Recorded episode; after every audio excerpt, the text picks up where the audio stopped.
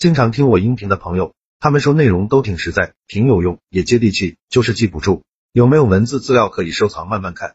为了方便大家，我刚开了一个微信公众号，名字就叫做说话细节。公众号计划更新一千个口才情商技巧，非常值得反复阅读。现在已经更新一百多条了。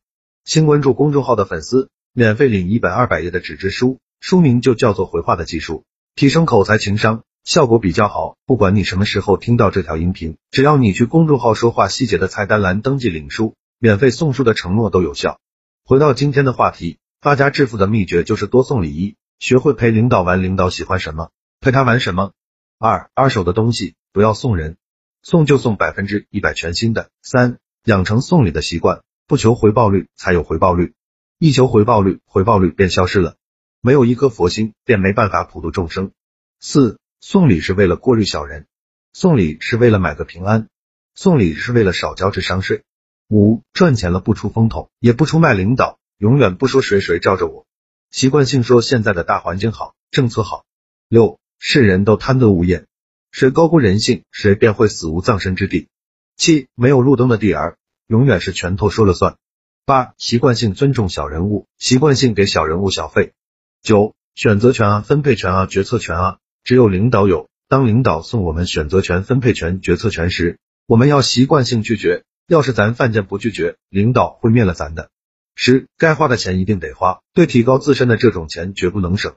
自己的吃喝玩乐这种消费能省就省。钱只花在对应的人脉身上。十一，送礼就送直接一点的东西，什么东西直接呀？别人能看懂的东西，能体现出价格的东西，可以迅速变现的东西。十二，这个社会的本质就是弱肉强食，且一直没有变过。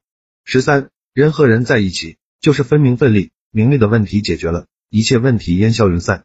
十四，咱能承担多大的风险，咱就能承担多大的财富，所有的蜕变。都是从承担风险开始的。十五，全世界从来没有善待过好人。要是全世界一直善待好人，我们不会看到那么多悲伤的故事。道德是虚拟出来的，按照资本主义的方式来行走江湖，无论在哪儿折腾都稳妥。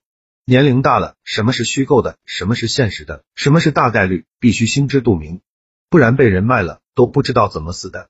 十六，习惯性遵守游戏规则，在哪儿都基业长青。习惯性挑战游戏规则，得罪的人多了。也就消失了。十七，喜欢感恩，所以走遍全世界都没有敌人。这句话没事琢磨琢磨，看这个世界也就透明了。坚持感恩的都活了，坚持实话实说的都挂了。世界会变，人性不会变。十八，人是社会关系的总和，物以类聚，人以群分。什么样的人生活在什么样的圈层，这是由社会发展规律决定的。我们改变不了这种现象，改变不了，只能悄悄适应。十九，礼尚往来是什么意思？就是送礼了，就有来往了。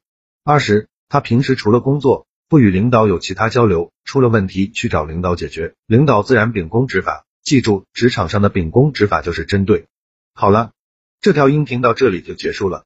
想看文字版的文章，去我公众号说话细节就可以慢慢看了。记得免费领一本纸质书，二百页，很划算，肯定能让你短时间内快速提升自己的口才和情商。现在马上去关注就对了。